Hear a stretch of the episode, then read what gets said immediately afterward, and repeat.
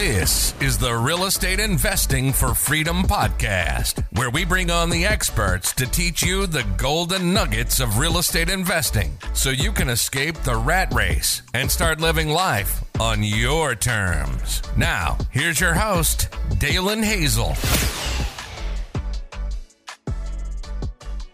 Hello and welcome back to another episode. I'm very glad you're here.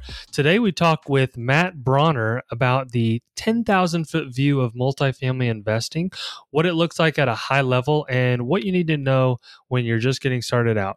But before all that, here is today's golden nugget of the day. Today's golden nugget is if you can't beat the price, beat the terms. Although offer price is the first thing sellers look at, it's not the only thing. Terms are very important, and oftentimes someone will choose your offer even though it may be lower priced, but it's better terms. You can improve terms by using the seller's title company, reducing the inspection period, increasing your earnest money deposit, maybe having a sooner closing date, and limiting appraisal and financing contingencies. You can use some or all of those strategies to make your offer more attractive if the offer price itself is a little bit lower. So, with that said, let me introduce today's guest. Matt Bronner is the managing partner for Minnesota Capital Management, which maintains a $30 million portfolio covering 2,200 plus units. The portfolio includes properties in Minnesota, Nevada, Arkansas, and Tennessee. Matt and his partners own their own property management company, Northwood Servicing, which manages over 230 units across Minneapolis and St. Paul. Matt has been a real estate investor since 2011. He left a career as a professional fundraiser in 2018 to pursue real estate full time. Matt, his wife, and their three kids live in Minneapolis, Minnesota. So, without further ado, here is episode eight of the Real Estate Investing for Freedom podcast. Welcome to the show, Matt. How are you doing? I'm well. Thanks for having me on, Dalen. Yeah, I appreciate you coming on as well. Um, Matt, can you give a short introduction about yourself, why you chose real estate, and what you're doing now? Absolutely. My name's Matt Bronner. I live just outside the Twin Cities with my beautiful wife and three kids. Uh, so I spend a lot of my time. I tell people it's uh, find money, find deals, and write process docs on the professional side. And then I go home to love on my wife and chase around three kids under five and a half. So that tends to be where I spend my time these days. I got into real estate, frankly, because I was looking for friends. I, I moved to a city uh, and I joined an investing club. I was trying to meet more people, and there was a group of guys that said, "Hey, uh, we think townhomes are really undervalued, so uh, we're going to go pool the money we have." It was all the money I had to my name at that point in time. Uh, I wrote a check for I, I think it was like three thousand um, dollars to go buy one townhome, and I, I, thought it was a good deal. But I was also really doing it because I'm like, well, I have no friends where I live, so I'm going to try to meet other guys, and if I can make some money along the way, well, then that's a good deal. Yeah, so you got into the townhome space. That's that's a good way to start. Um, so, can you explain what a townhome is and why you started in single family, and kind of how you transitioned to multifamily where you are today? Sure. So a townhome um, is a piece of property uh, where you will typically have a shared wall. Um, you oftentimes don't own the dirt underneath the improvement, and it's in the legalese is called a common interest community. We know it more as an HOA. We liked it because you could amortize your risk. So we didn't have a lot of money when we got started. We got scared about replacing a roof or any major exterior expenses. And if you did your homework the right way, the HOA would have the reserve set aside for that. And because of the way that the financial crisis happened in 2008, 2009, and how these townhomes are financed, things dominoed quickly and communities. So you had townhomes that were selling for 50 cents on the dollar. And we weren't smart enough to be able to come with really sophisticated analyses. All we had at that time was just a, a gut feeling that, look, this three bedroom, two bath townhome that sold for 150,000 two years ago has to be worth more than 80,000. We think this is a good deal. And that was our whole focus. Like all we thought you could do was buy more townhomes. And 2016, somebody brought us our first real estate deal, and it totally blew our minds. We had questions to whether or not he was even legal. But then we got into it, learned more and more, learned uh, about the ability to mitigate risk, learned about the ability to control the valuation, learned how it operates on a fundamental level because we own our own management company. We don't do fee management, we manage our own stuff.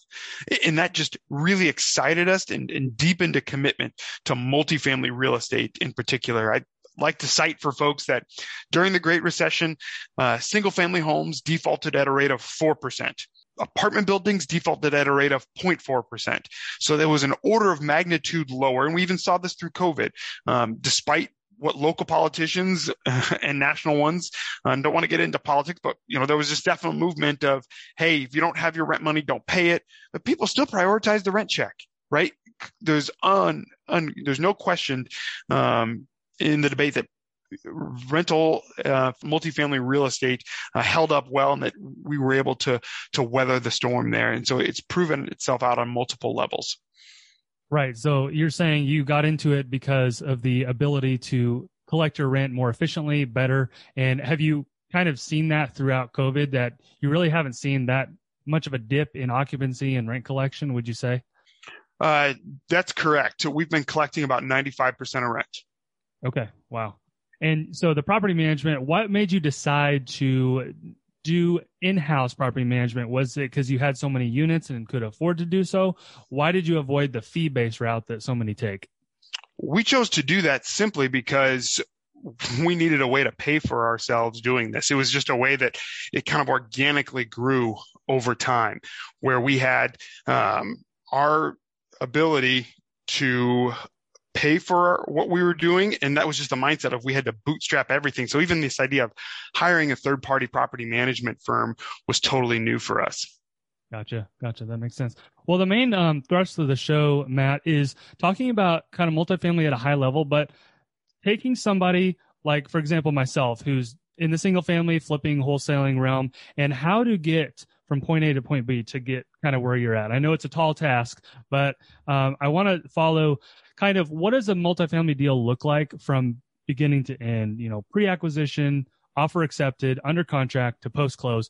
What does that look like at a high level? Sure. So I tell people it's an incredibly messy process because um, you are constantly in this cycle of evaluating opportunities. Your best source of deals are going to be commercial brokers. Um, so it's finding an opportunity, it's underwriting it for the rent, validating your assumptions. Uh, you're going to build in due diligence to be able to understand how the property is operating. And then you are from there going to spend your time bringing together your equity money um, as a part of money you're investing money you may take in from other investors working with your lender to have them partner alongside you um, and then to work with the appraiser all the way up through closing, which typically takes about 60 to 90 days. Okay. Yeah. That's a good overview. So the first step would be find that commercial broker in your opinion. So what differentiates a broker from just a normal real estate agent and how do you build that relationship? Sure. So a, a broker um, in multifamily is going to be different than a, a typical real estate agent, um, and where you have like buyer side, sell side. Um, there's not really buyer's brokerage in multifamily real estate. Um, you have people who represent the seller. It, it does happen, but um, what you're out there doing is trying to prove yourself a viable buyer uh, to a broker um, who's representing a seller because what they're going to do is champion you and your offer to the seller as something that can close. It's not like a, a you know, when I put a single family home on the market on the MLS and people are saying, come on, come all on the offers. It's no, I, I need to underwrite these uh, to be able to um, show that I have an offer here uh, that can close. It doesn't do um, a seller any good to have a top line offer that don't close, and this is an incredibly complex process. Mm-hmm, mm-hmm. So then, let's say you find that commercial broker who's advocating for you, who's on your side, and then you you get that deal under contract. What does the under contract period look like compared to just your residential single family it's going to be longer and everything's negotiable, but you will have approximately um, anywhere from 60 to 90 days on the full escrow period. And that's going to include both your inspection period as well as your financing contingency. Okay. And I, I, probably skipped a step because a lot of due diligence goes into the before the offer is made. So, how many hours are you spending? How many minutes are you spending looking at a particular deal before you come up with your offer? Uh, you know, it's going to be quite a bit. I, I would say that you're going to spend, you know, upwards of three to four weeks on that, um, especially if it's a new market for you. Um, but we spend a lot of time trying to underwrite opportunities that come to market, talking with property managers, talking with brokers, talking with owners about what's happening in the market so that we can um, make an offer faster while at the same time making sure that we achieve um, what's necessary for our investors in terms of due diligence to ensure that we've been conservative in our underwriting. Sure. Yeah, and underwriting again is just the process of evaluating the deal. Is there any more to underwriting there?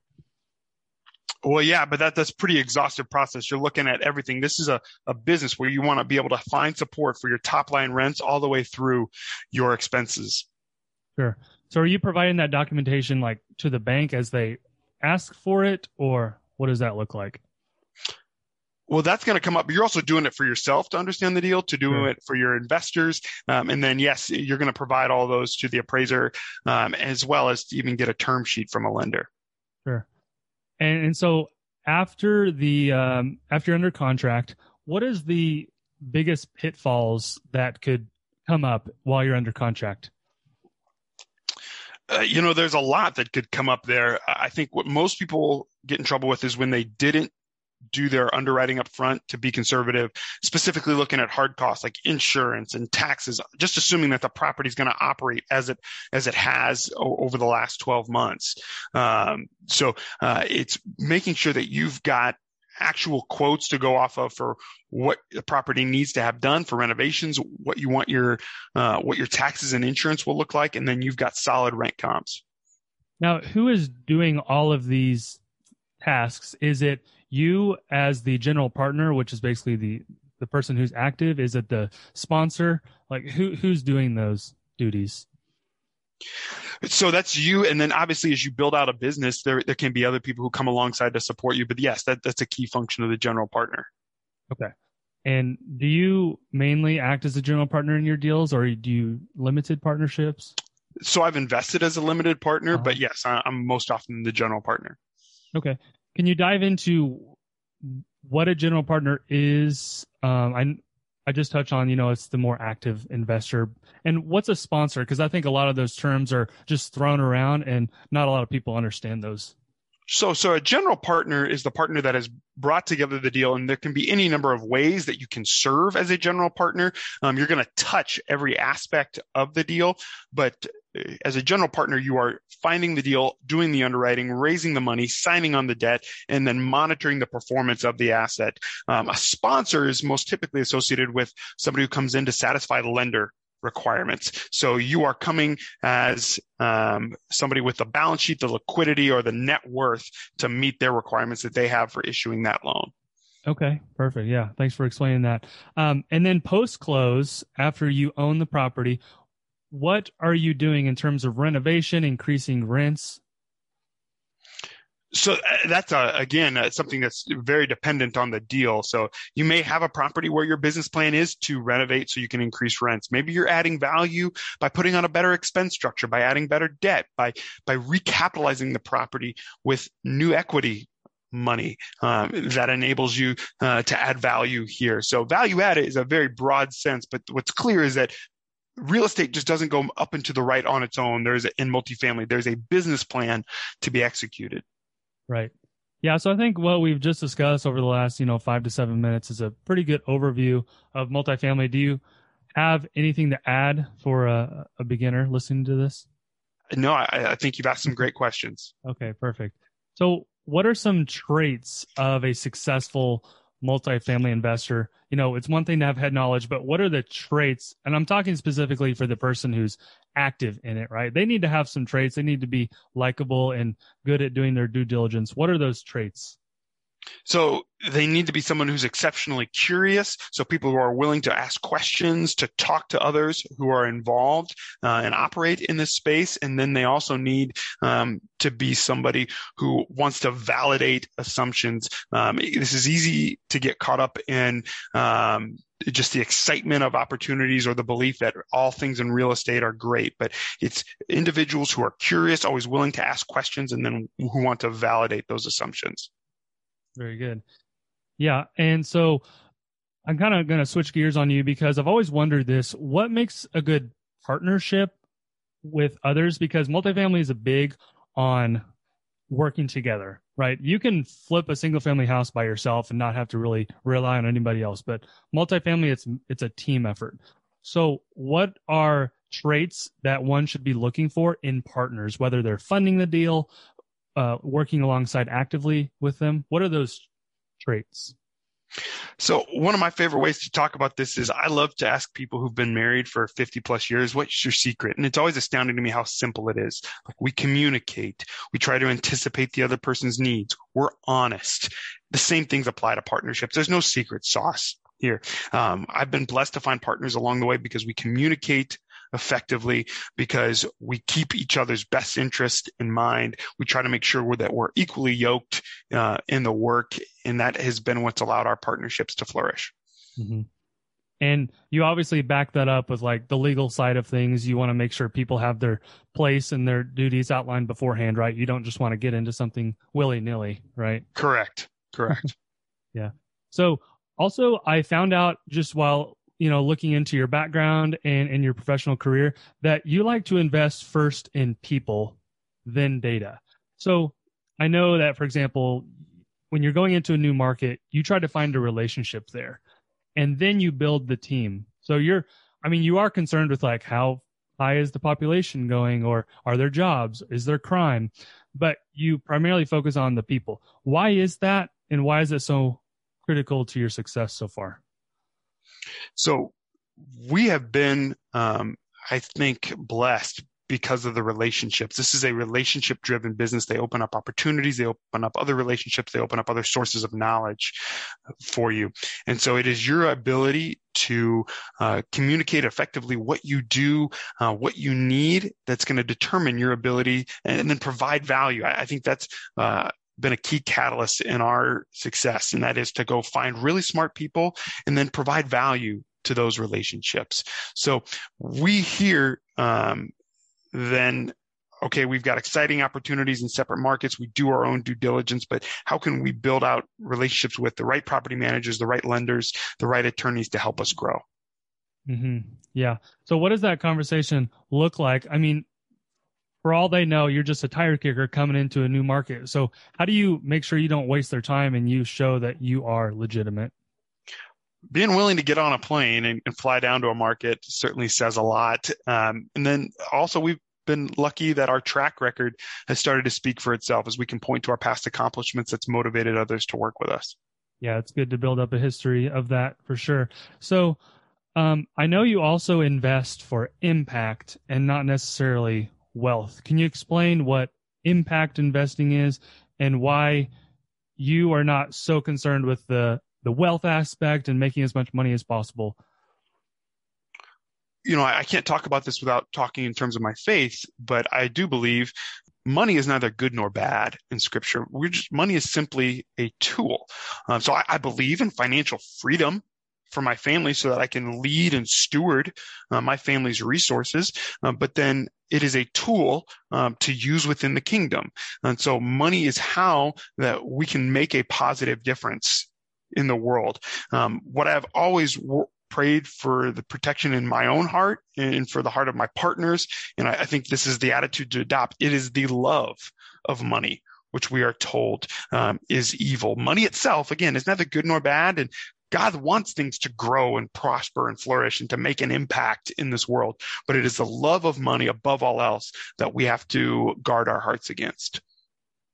Yeah, that's a really good reminder. You know, and I appreciate you bringing up your faith. That's that's very important to always be considering that. I'm a fellow believer myself, so I definitely take that to heart and want to you know constantly check myself to make sure I am investing for the right reasons and not going overboard in in a certain area. So that's important.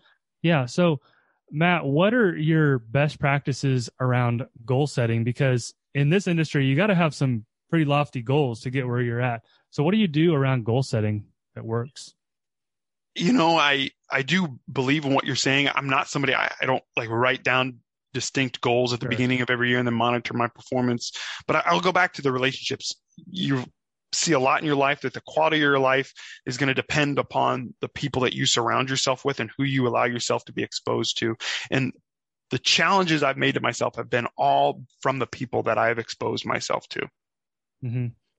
What are you doing nowadays to kind of get yourself out there? Obviously, podcasts like this help. What are you doing right now to that you found that is one of the best ways to build those relationships, kind of virtually, because you can't be in a hundred places at one time, right? Sure. So I just make it a an everyday effort to be able to sit down and have face-to-face meetings with people who I believe I can bring value to and likewise can bring value to our company. Um, and so that's like an honest effort. My wife calls it professional dating because it's always, I, I haven't caught up with this person in a while. So I, I've built a business based around face-to-face interactions. Mm, yeah. That's good. That's really good. So I want to kind of wrap up our show by talking about um, the triple threat. This is the same three questions we ask each guest. And the first one is what is the app that has been the biggest game changer in your business? You know, I would say it's been um, understanding. I can't, don't think it's an app, but the technology for being able to understand financials has dramatically improved. Um, so we use Buildium. We have um, property management partners who use Resman. Um, those types of financials that help you understand the performance of the business. The value in real estate is the land. Everything else is how the business is being run. Um, I think has been most transformative for us. Okay, so I've heard that Buildium is property management, right? Mm-hmm. Does it have built-in like analytics and key performance indicators in there? It does not. No. Okay. So how are you kind of tracking like your financials? Do you use QuickBooks or like Excel? Well, Buildium will track your financials, but gotcha. in terms of your own key performance indicators, those are things that you have to come up with on your own. Sure. Yeah. And what are kind of some good key performance indicators that a multifamily investor should be keeping top of mind? You have to be able to manage to a budget. So it is what is your budget for the property? And there's no one besides fits all budget, but it's the fact that you have a budget and that you can manage for cash flow. Yeah. So number two is what has been the biggest failure in the last year and why do you think that happened? Biggest failure has been being so narrowly focused on what I do and who I do it with that it's almost caused me to miss opportunities from the idea that, hey, I, can only invest in the Twin Cities. There's no other markets. No, there's wonderful markets. And I, I was lucky to have partners along the way who challenged those assumptions. So now you're investing obviously nationwide. What other, what other markets are you in right now? Uh, we do a lot in the mid South, specifically Memphis and Little Rock. Okay, yeah, not too far from my hometown. Um, the third one is our podcast is all about helping others achieve freedom with real estate investing, whether that's financial, lifestyle, or otherwise. So, what does freedom mean to you? I think it's financial freedom. The idea that um, I work and go and, and find resources because I, I, find enjoyment for doing so and I provide value to others and how I do it. But it is um, not being absolutely dependent um, on an income stream to be able to provide for and love my family. Yeah, and that definitely ties back into the impact uh, piece that you talked about earlier. So, um, in conclusion, like where can listeners get a hold of you? What do you want? I mean, I guess what are you kind of going for right now? Like, how can people uh, give back to you? Would love to connect with them on LinkedIn, Matt Bronner, and they can find me online. Okay, Matt Bronner. That's easy enough on LinkedIn. Great. Well, Matt, it was an absolute pleasure having you on the show and for sharing your knowledge with listeners. I think this was a, a short but concise and it packs a punch episode. So thank you again. Thanks so much, Dalen. Thank you for listening to the Real Estate Investing for Freedom podcast. If you enjoyed the show, please subscribe and leave us a review. And tune in next week for the next episode.